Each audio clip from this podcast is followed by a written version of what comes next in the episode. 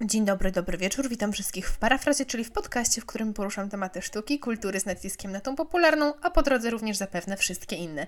Ja mam na imię Gabi, a to jest odcinek, w którym porozmawiamy sobie o najnowszym filmie Disneya Encanto i o jednym z moich ulubionych motywów w popkulturze. Zapraszam.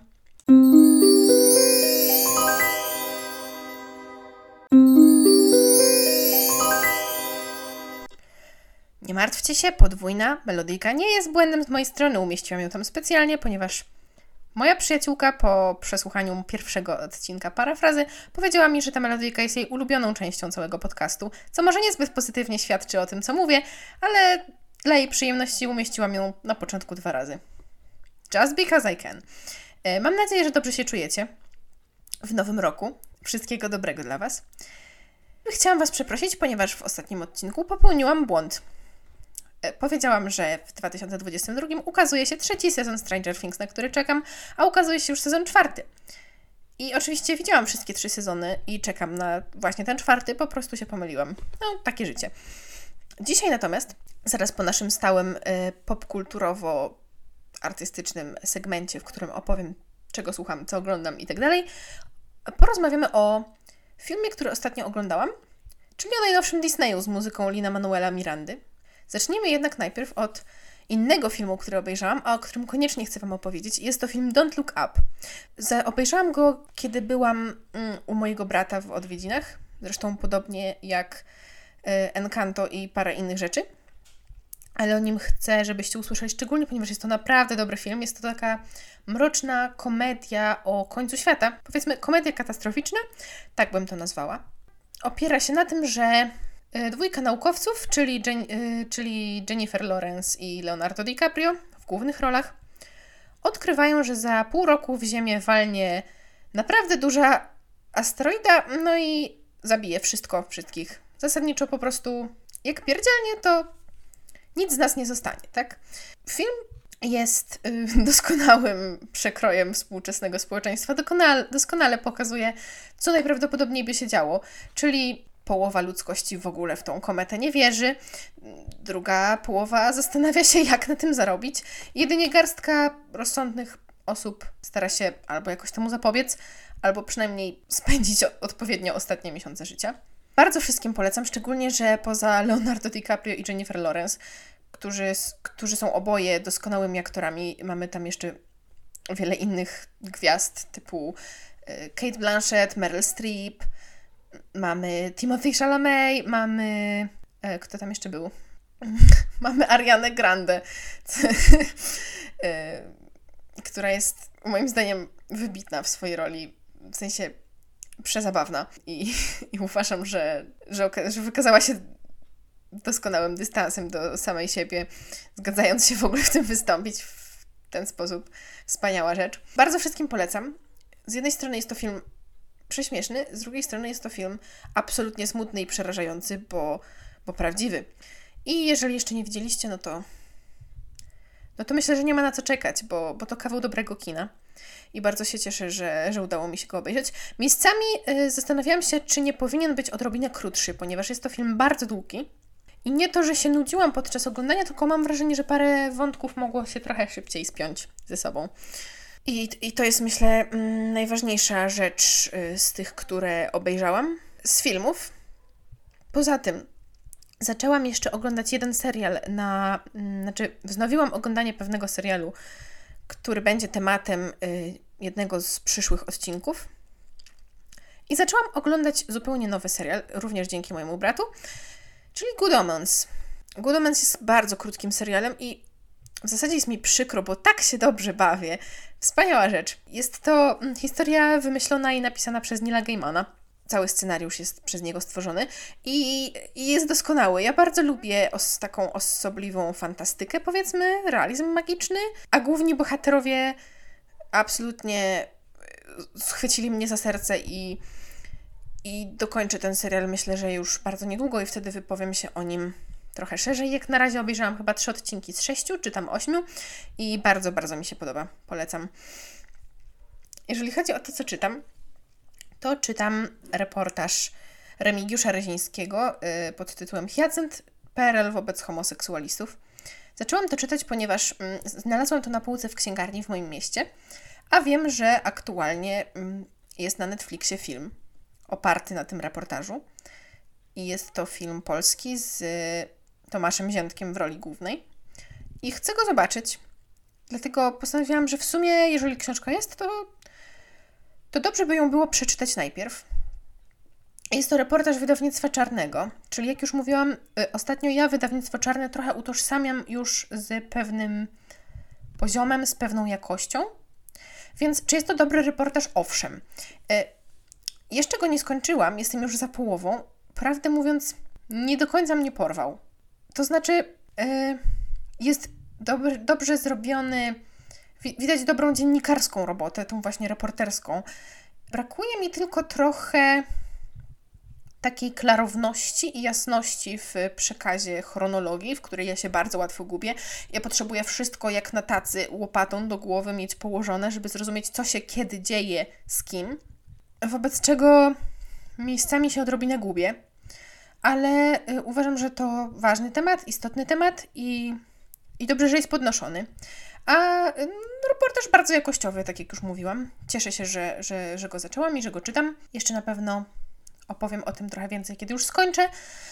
I dodam jeszcze tylko, że skończyłam mm, dosłownie w dzień, w który wyszedł pierwszy odcinek parafrazy. Dokończyłam czytanie Ballady Ptaków i Węży Susan Collins. I o ile cała książka naprawdę bardzo mi się podobała i, i dalej myślę, że to jeden z ulubieńców 2021, tak końcówka mnie naprawdę rozczarowała. To znaczy, tak naprawdę ostatni rozdział. Do ostatniego rozdziału byłam zachwycona, i tak naprawdę mam wrażenie, że Collins zbudowała taki rodzaj napięcia i tak bardzo nadbudowała tą historię, że potem jej rozładowanie w satysfakcjonujący sposób okazało się odrobinę za trudne. I ona po prostu tą historię tak zamknęła, bo zamknęła, tak, żeby ona się spinała w miarę z tym, co wiemy z podstawowej trylogii. I tak to zostawiła. I ja po prostu to, to ma sens, co się stało, żeby nie było. To, to jest w porządku. Tylko ja się poczułam trochę rozczarowana, bo po prostu po tak dobrym początku i środku i nawet końcu oczekiwałam, że ten sam finał będzie no trochę bardziej z przytupem i, i trochę jednak taki bardziej wow. A, a wow w sumie nie było. I to trochę przykre. Jeśli chodzi o giereczki, to mm, trochę porzuciłam Mirror's Edge y, w te, przez te kilka w tym tygodniu. Tylko trochę grałam. Y, dalej regularnie pykam sobie w Wiedźmina jedyneczkę, ale ostatnie dni minęły mi pod znakiem Don't Starve Together. Właśnie y, z moim bratem i bratową sobie graliśmy. Jeżeli nie wiecie, co to jest Don't Starve, to naprawdę polecam sobie obczaić, bo to jest taka giereczka, która może przypaść do gustu nawet ludziom, którzy nie do końca lubią taki typowy gaming, bo jest y, bardzo prosta w mechanice i y, przyjemna, a dodatkowo ma tak przeuroczą, śliczną grafikę rysunkową, że, że myślę, że większość osób byłaby się w stanie dobrze bawić. Jest to taka gra trochę survivalowa, trochę strategiczna, taka właśnie komiksowa. Prześliczna i przeurocza. Polecam, jeżeli lubicie grać ze znajomymi. Jeżeli lubicie grać sami, to jest również wersja podstawowa, czyli po prostu Don't Starve. A Don't Starve Together to, to wersja po prostu online, gdzie możecie grać ze znajomymi, czy, czy z kim tam Wam się podoba. Jeszcze chciałam się wypowiedzieć na temat muzyki, którą ostatnio słucham, ponieważ z czystej ciekawości postanowiłam zapoznać się z zespołem aktora, który gra Jaskra w najnowszym Wiedźminie, w sensie w serialu Netflixa Wiedźmin. Ja tego serialu nie oglądałam, ponieważ najpierw się chcę zapoznać z książkami i dokończyć gry. I jakoś nawet za bardzo mnie na razie nie ciągnie, bo słyszałam, że Henry Cavill dźwiga całą tą produkcję na swoich wspaniałych barkach. I słyszałam właśnie też, że aktor, który gra Jaskra, również jest zdecydowanie jasnym punktem serialu. Aktor nazywa się Joey Batey Mam nadzieję, że dobrze to czytam. I ostatnio odkryłam, że ma on również zespół, że śpiewa. I postanowiłam z czystej ciekawości, ponieważ ja z tego serialu znam tylko piosenki i uważam, że są naprawdę genialne i wchodzące w ucho, postanowiłam ten zespół sobie sprawdzić i zobaczyć, czy przypadnie mi do gustu. I okazało się, że bardzo mi przypadł do gustu. Nazywa się The Amazing Devil i przesłuchałam płyty y, The Horror and the Wild. Ja w muzyce bardzo lubię prawdziwość. To znaczy, że mm, jeżeli teksty są naprawdę szczere i uderzające w serce, czasem nawet proste, jeżeli wokal nie jest specjalnie poprawiony w studiu, nie zrozumcie mnie źle, nie ma niczego złego w poprawianiu wokalu przy nagraniach studyjnych. Jest to całkowicie normalna część produkowania muzyki, no i oczywiście nie szejmuję nikogo, kto to robi. Y, ja również wypuszczając podcast y, go poprawiam, poprawiam jakość dźwięku, robię z nią co mogę, żeby wypadło jak najlepiej, no i to samo robią wokaliści, ale jeżeli mogę usłyszeć jakieś załamania głosu, czasami jakieś drobne nieczystości. Nie wiem dlaczego, ale mam ogromną słabość. Y, muzyka The Amazing Devil nie jest przeedytowana. No to jest coś, co, czy, co można, czego można by było słuchać przy ognisku. Jest to bardzo specyficzny rodzaj muzyki, który na pewno nie każdemu przypadnie do gustu, ale jeżeli podobały Wam się właśnie piosenki z Wiedźmina, to myślę, że możecie sprawdzić, bo niektóre są w podobnym stylu, przynajmniej te bardziej popularne. Możecie sobie posłuchać i zobaczyć, czy przypadną Wam do gustu. Jest to na pewno zespół, którego ja będę słuchać regularnie przy pisaniu mojego, mojej powieści, to duże słowo, ale przy pisaniu mojej powieści fantazy, bo, bo robi dobry klimat i dobrze się przy tym pisze, więc y, będzie słuchane. No y, i dodajmy, że Joey y, nie jest jedynym jakby wokalistą tego zespołu.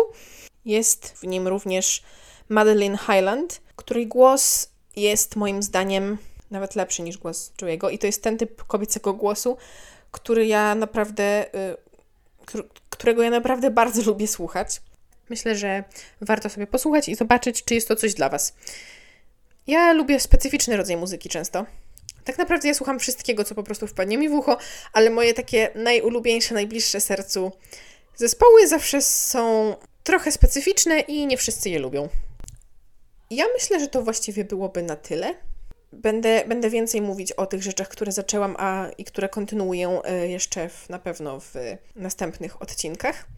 A tymczasem sądzę, że możemy sobie na spokojnie przejść do głównego tematu dzisiejszego dnia. Trzy sekundy przerwy dla mnie na to, żebym mogła wziąć oddech i lecimy dalej.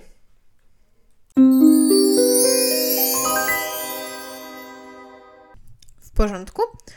E, zacznijmy więc może od tego, że jestem przeogromną fanką Lina Manuela Mirandy.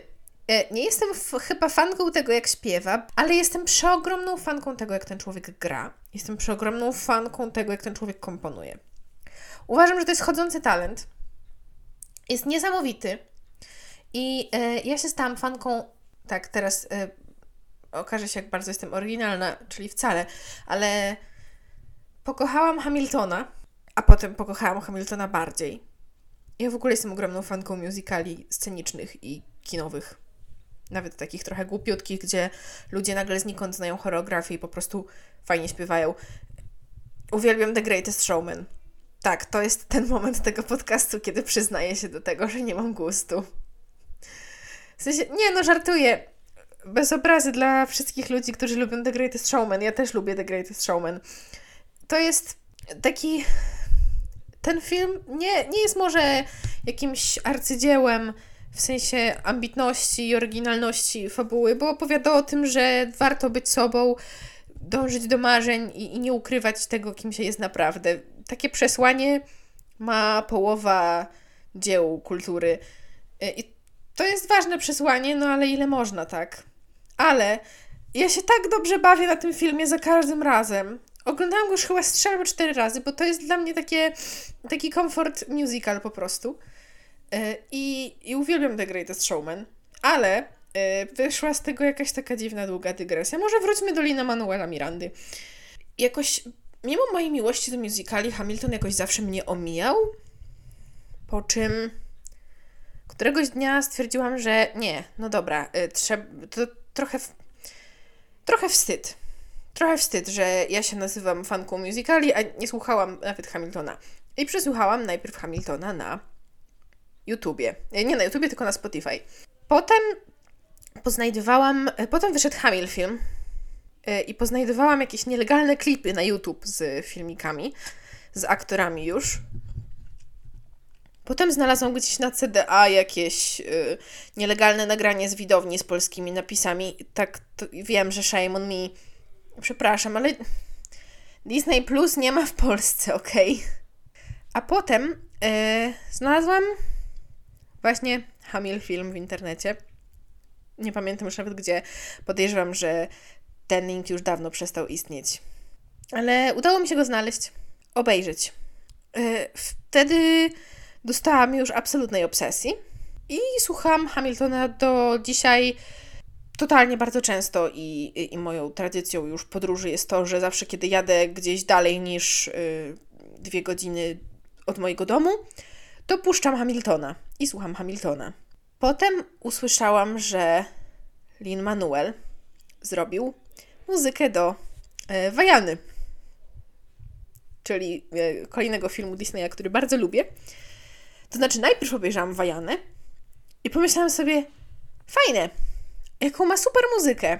Totalnie będę tego słuchać. W sensie, to mi zostanie w głowie na kolejne 1500 lat i, i będę to śpiewać.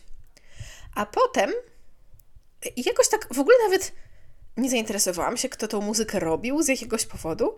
A potem w którymś odcinku e, mojego absolutnie ulubionego podcastu Zauzy Mówią, który bardzo wszystkim polecam, jeżeli jeszcze nie znacie. Jest to super y, podcast popkulturalny, z którego czerpię wiedzę i inspirację na temat tego, co powinnam oglądać i, i czytać i słuchać, bo zasadniczo dziewczyny zwykle polecają naprawdę super rzeczy.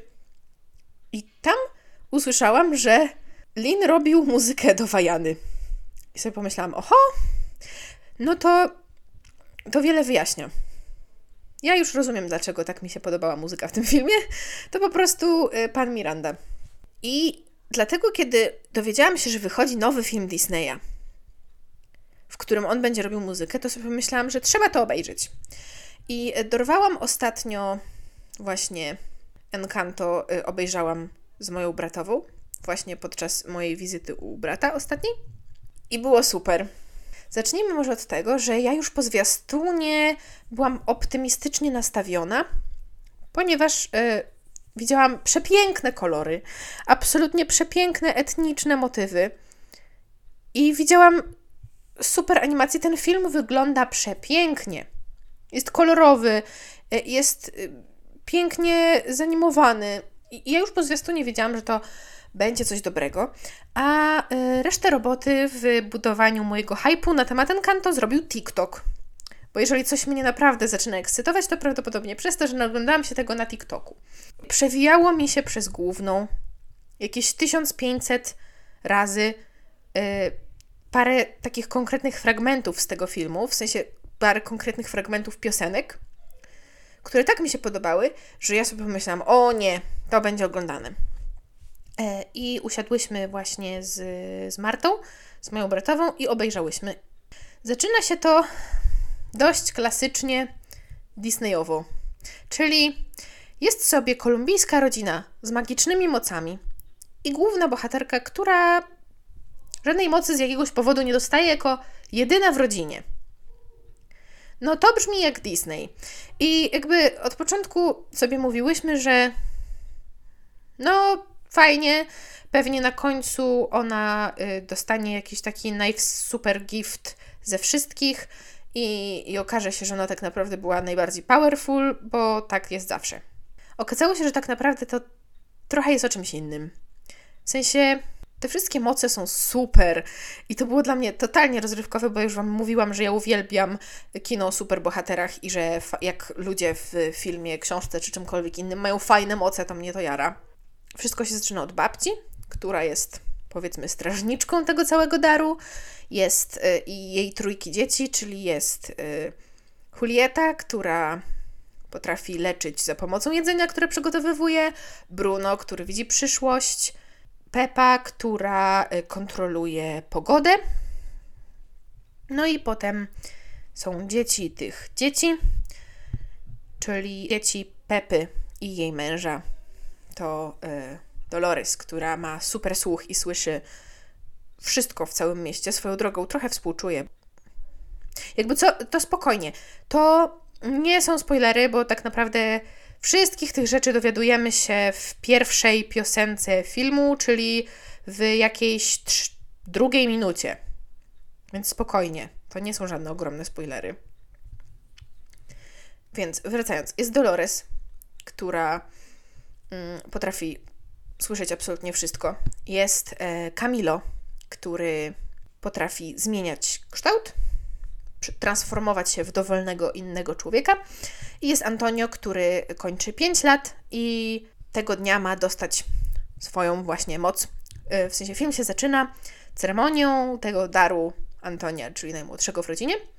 Są, jest jeszcze e, trójka dzieci Juliety, jej męża, czyli Izabela, która y, potrafi sprawiać, że rośliny rosną, Luisa, która jest super silna i nasza główna bohaterka Mirabel, która no swojej mocy nie dostała. I tak nam się zaczyna film. Tak naprawdę o tych magicznych mocach i o tym całym darze to jest tylko pozornie. Ponieważ tak naprawdę to jest o, o rodzinie, o, o, problemach rodzinnych, powiedzmy, o tym, jak rodzina na nas wpływa, o tym, y, jak wzajemne relacje potrafią oddziaływać na całe nasze życie. I tak naprawdę metaforą tego wszystkiego jest dom. Dom, który jest żywą istotą. Y, dom ma na imię Casita i potrafi, no wiecie, poruszać podłogami, poruszać szufladami, y, potrafi się komunikować niejako ze swoimi mieszkańcami. To jest przewspaniałe, uwielbiam ten dom. Bardzo mi się ten motyw podobał. E, I tak naprawdę wszystkie pęknięcia, stan tego domu, to co się dzieje z magią, odz odzwierciedla niejako stan rodziny, więzi rodzinnej i tego, co się dzieje. Nie będę się wypowiadać na temat tego, czy realistycznie zostały odwzorowane kolumbijskie rodziny, ponieważ nie wiem tego. Aczkolwiek z tego, co widziałam w internecie i w social mediach, latynosi twierdzą, że są z tej reprezentacji bardzo zadowoleni, że to są faktycznie problemy, które w rodzinach mm, z tamtego okręgu geograficznego występują bardzo często i to jest taka kwestia powiedzmy kulturowa i że przede wszystkim reprezentacja rasowa jest dobrze zrobiona. Mm, więc to jest na, na naprawdę duży plus, że, że Disney faktycznie zaczyna sięgać po troszeczkę że zaczyna pokazywać różne kultury i, i stara się zrobić to dobrze. I nawet zaczyna im wychodzić.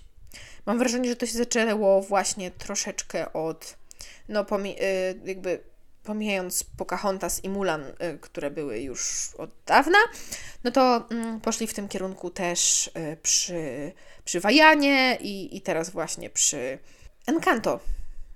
Chciałam to powiązać też z innym tematem, ponieważ ogromny, ogromną rolę pełnią tutaj relacje między rodzeństwem. Ponieważ e, Mirabel ma dwie siostry i jakby relacje między nimi, niuanse w tych relacjach są są moim zdaniem bardzo interesujące, bo tak naprawdę całą trójkę tych sióstr łączy presja, która na nich spoczywa Izabela, która jest takim y, złotym dzieckiem całej rodziny i wszyscy od niej oczekują, że ona będzie zawsze idealna, przez co ona jest po prostu wiecznie niezrelaksowana i, i wiecznie pod presją tych oczekiwań rodziny. Jest Luisa, która jest silna nie tylko fizycznie, ale też metaforycznie.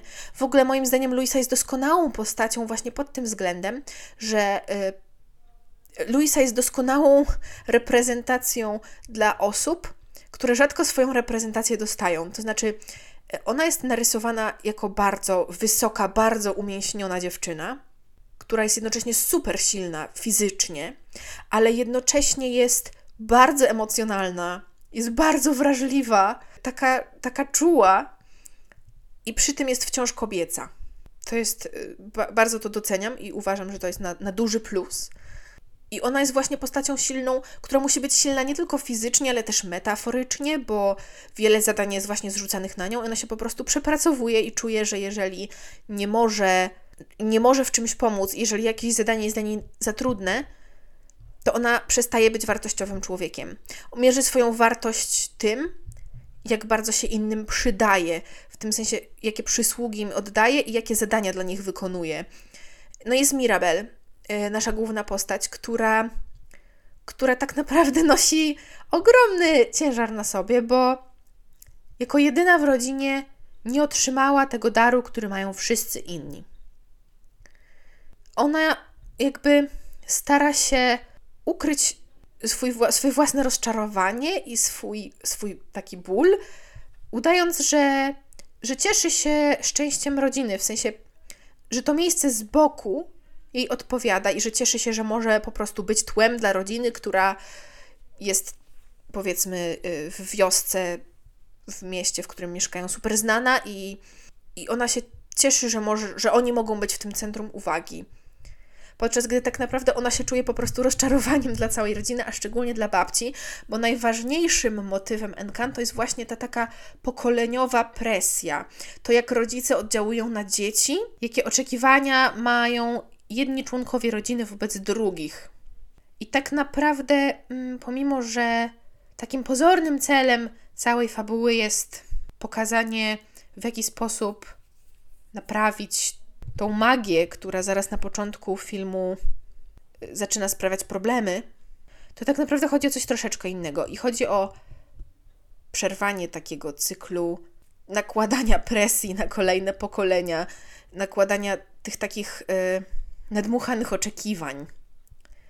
Ale bardzo mi się też podoba to, że w tym filmie tak naprawdę nie ma Wiliana, nie ma postaci, która jest y, wrogiem, Tutaj nie chodzi o to, bardzo mi się nie podobało to, jak w internecie niektórzy ludzie szukali w tym filmie kozła ofiarnego, to znaczy kogoś takiego, na kogo mogliby pokazać paluszkiem i powiedzieć: Oho, to ta osoba jest wszystkiemu winna, podczas gdy tak naprawdę wszystko opiera się o to, że każdy ma swoje problemy, swoje emocje i swoje własne traumy, i że jeżeli nawet ktoś zachowuje się nie w porządku, to najczęściej yy, wcale nie dlatego, że ma jakieś fatalnie złe chęci tak naprawdę tak długo, jak długo y, wykazuje chęć zmiany i obydwie strony próbują się nawzajem zrozumieć, tak długo tak naprawdę tego Wiliana nie ma.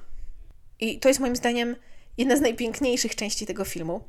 Więc bardzo polecam. Bardzo mi się podobało. Moim zdaniem to jest jeden z lepszych y, Disneyów, jak ja to lubię nazywać. No i ta muzyka. Y, Lin-Manuel zrobił taką robotę.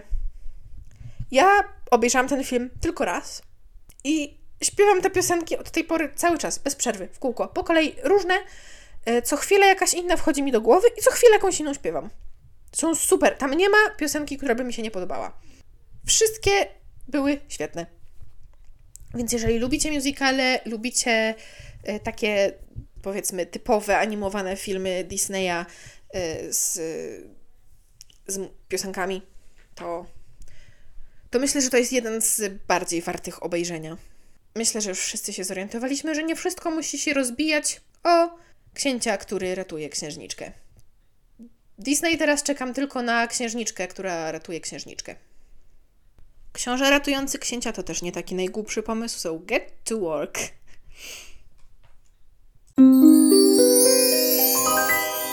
Wow, złapałam naprawdę szaleńczy flow przez ostatnie pół godziny tak się ze mną czasem dzieje, że kiedy mówię o czymś, co mnie naprawdę ekscytuje i fascynuje, to się nakręcam, a kiedy siedzę w swoim własnym pokoju jedynie z mikrofonem, to nie bardzo mam mnie kto zatrzymać.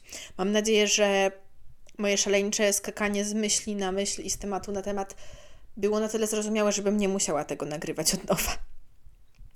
E, w każdym razie, temat Encanto chciałam połączyć z omówieniem jednego z moich absolutnie najbardziej ulubionych motywów w popkulturze, czyli z tematem rodzeństwa. Ponieważ od zawsze uwielbiałam dobrze napisane i wykreowane rodzeństwo w filmach, serialach czy w y, książkach, ponieważ jest to relacja, którą można przedstawić na milion różnych sposobów.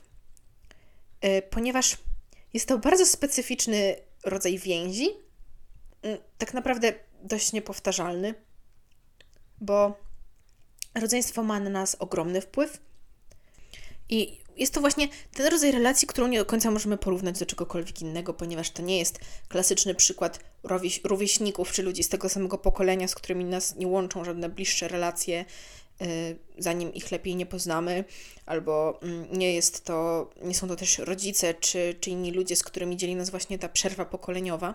Tak naprawdę można rodzeństwa używać w historii do tak wielu różnych rzeczy. Mo, mo, może być motyw konfliktu między rodzeństwem, który się potem rozwiązuje, albo nie. Może być motyw walki między rodzeństwem, może być motyw, w którym rodzeństwo dogaduje się dobrze. Yy, I zawsze mnie. To jest mój słaby punkt. I uwielbiam yy, motywy sióstr i braci. I chciałabym porozmawiać o kilku takich właśnie utworach, w których właśnie ten motyw wywarł na mnie największe wrażenie. E, może zaczniemy od opowieści z Narni, ponieważ to jest książka, która tą moją taką mini obsesję zaczęła, ponieważ yy, właśnie Piotr, Zuzanna, Edmund i Lucja już w książkach, yy, w książkach, książki tak naprawdę nie do końca nadały tym bohaterom odpowiedniej głębi. Uwielbiam opowieści z Narni. Jest to moja komfort książka, książka mojego dzieciństwa, którą czytałam tysiące razy. E, tylko, że tak naprawdę ona się skupia na czymś trochę innym niż faktycznie bohaterowie, którzy są tak naprawdę mm, trochę takim pretekstem do, do pokazania pewnej historii. A już wtedy y, bardzo ich lubiłam, a już prawdziwa obsesja to się zaczęła, jak obejrzałam filmy i mm, pisałam jakieś tam fanficzki w głowie na temat y, różnych przygód rodzeństwa, kiedy byłam naprawdę malutką dziewczynką, bo opowieści z Narni jest to pierwsza książka, którą przeczytałam całkowicie samodzielnie od początku do końca. Bardzo niedługo po tym, jak nauczyłam się czytać, jeszcze zanim w ogóle poszłam do szkoły. I filmy obejrzałam jakoś na początku podstawówki. Y, I pamiętam, że od razu bardzo mi się podobały. I to były moje takie filmy, które mogłam oglądać tysiące razy. Więc wszystko się tak naprawdę zaczęło od opowieści z Narni. A są tak naprawdę tysiące innych utworów, w których ja zawsze do, wypatrzę ten motyw. E, chociażby w Igrzyskach Śmierci, gdzie ja naprawdę nie znosiłam Katniss. E, po pewnym czasie, na, przy pierwszym czytaniu lubiłam mm, Katniss, przy kolejnych im starsza byłam, tym, tym naprawdę mniej mi się podobała. Jedyne momenty, w których Katniss była dla mnie tolerowalną, sympatyczną bohaterką, to były momenty, w których Katniss była przede wszystkim siostrą, czyli momenty jej interakcji z Prim.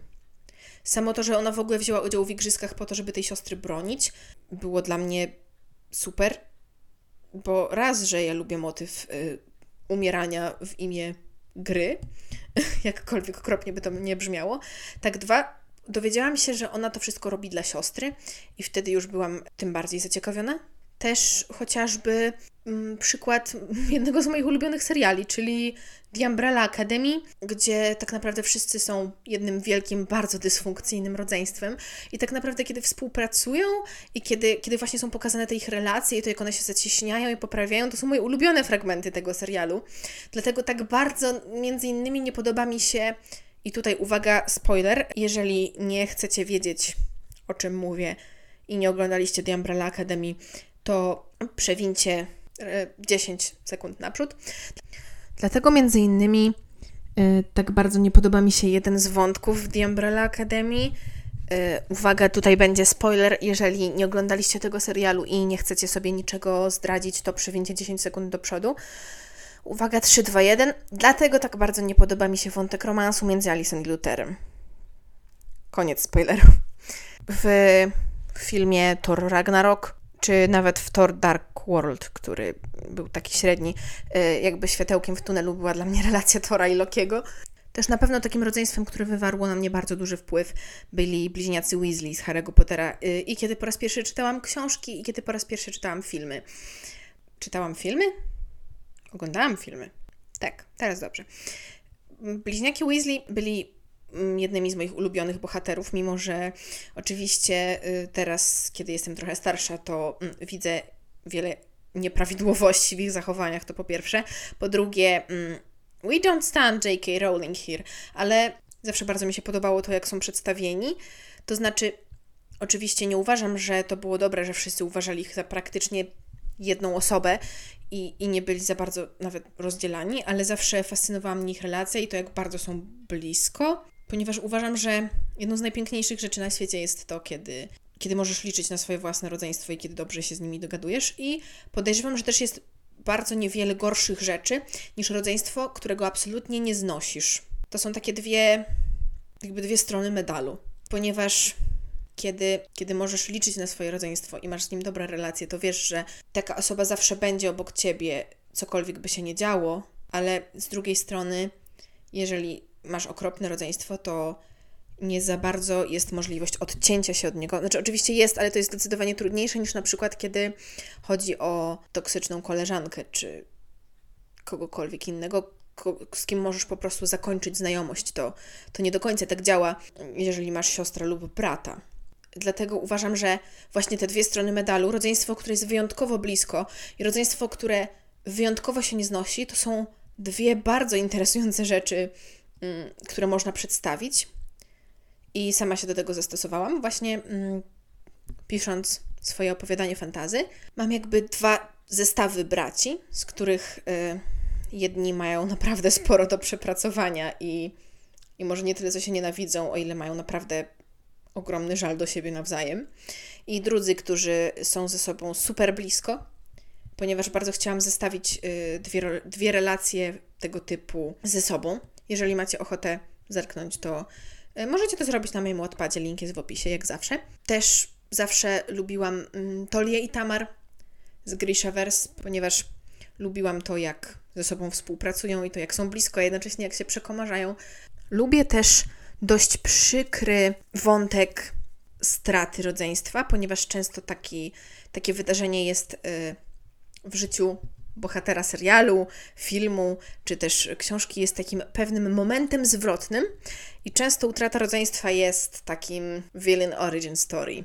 Szczególnie właśnie jeżeli z rodzeństwem jest się, szczególnie jeżeli właśnie z rodzeństwem jest się blisko.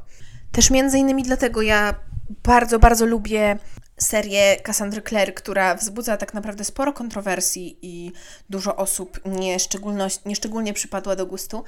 E, jest to seria Mroczne Intrygi, w której e, głównymi bohaterami są właśnie Emma i Julian. E, I Julian ma bardzo dużo rodzeństwa, którym, którym musi się zajmować tak naprawdę od, od maleńkości. Od momentu, w którym był bardzo małym chłopcem, to on jakby przejął obowiązki opieki nad rodzeństwem. I ten wątek wzruszał mnie i tak naprawdę interesował najbardziej. To była dla mnie kopalnia złota pod tym względem, że tego rodzeństwa było bardzo dużo i relacje między nimi były przedstawione w super skomplikowany sposób, y, w bardzo piękny sposób i ponieważ tam ich chyba było siedmioro czy sześcioro, to każdy z każdym mm, miał troszeczkę inną dynamikę i to było super interesujące do, patrze- do czytania. Tak samo właśnie jak jest w Encanto, gdzie nasza główna bohaterka Mirabel mm, ze starszą siostrą ma bardzo mm, napięte relacje i nie dogaduje się z nią za dobrze. O tyle z e, Luisą, z środkową siostrą, jest, mam wrażenie, naprawdę blisko.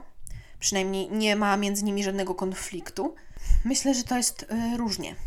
I że, e, że ten temat wciąż, mimo wszystko, jest nie, niewykorzystywany y, o tyle, o, o ile mógłby być.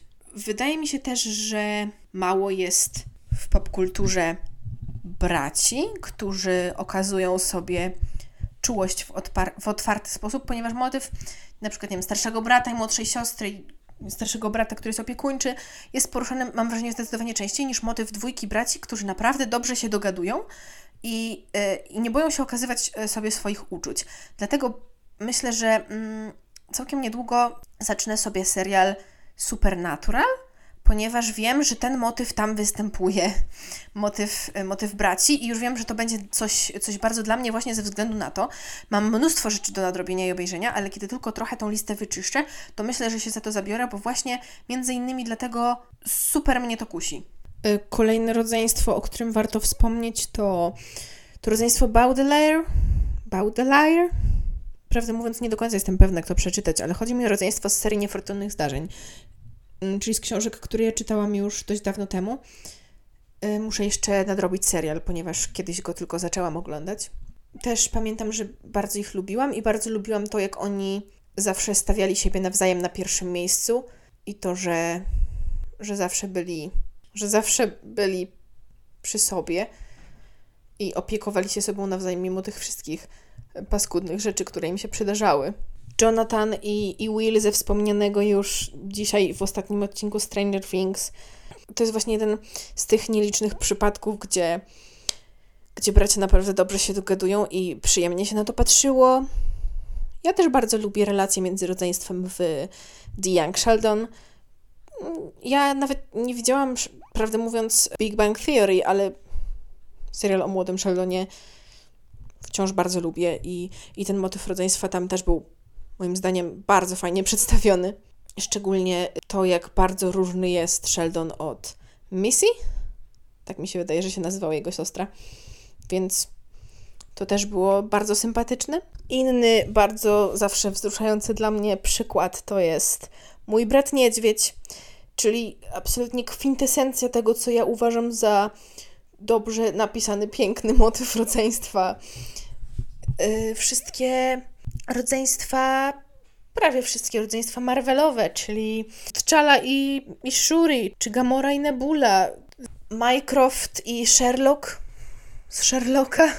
Y, absolutnie ich uwielbiałam, mimo tego, że byli specyficznie wykreowani, to, to byli jedną z moich ulubionych, y, ulubionych części tego serialu i to, co się między nimi działo. Można wymieniać tak naprawdę dziesiątki przykładów, a ja w wciąż uważam, że, że to nie jest motyw, który się może zużyć i że wciąż, że może być go kiedykolwiek za dużo, bo jest tak naprawdę bardzo uniwersalny i, i bardzo szeroki. Można go ująć na, na wiele różnych sposobów i sama tak naprawdę, kiedy piszę, praktycznie zawsze w jakiś sposób się do niego odwołuję. E, więc dajcie mi znać koniecznie, jakie jest Wasze ulubione fikcyjne rodzeństwo może znajdę coś, czego jeszcze nie widziałam. E, I z mojej strony to byłoby dzisiaj na tyle. Mam wrażenie, że to było potwornie chaotyczne i że nie było za wiele merytoryki w dzisiejszym odcinku, ale mówiło mi się zdecydowanie lepiej niż ostatnio i mam nadzieję, że da się tego słuchać. Dziękuję Wam serdecznie za uwagę, za, za wysłuchanie mnie. Mam nadzieję, że wrócicie. Trzymajcie się ciepło, trzymajcie się zdrowo. Dziękuję i do usłyszenia.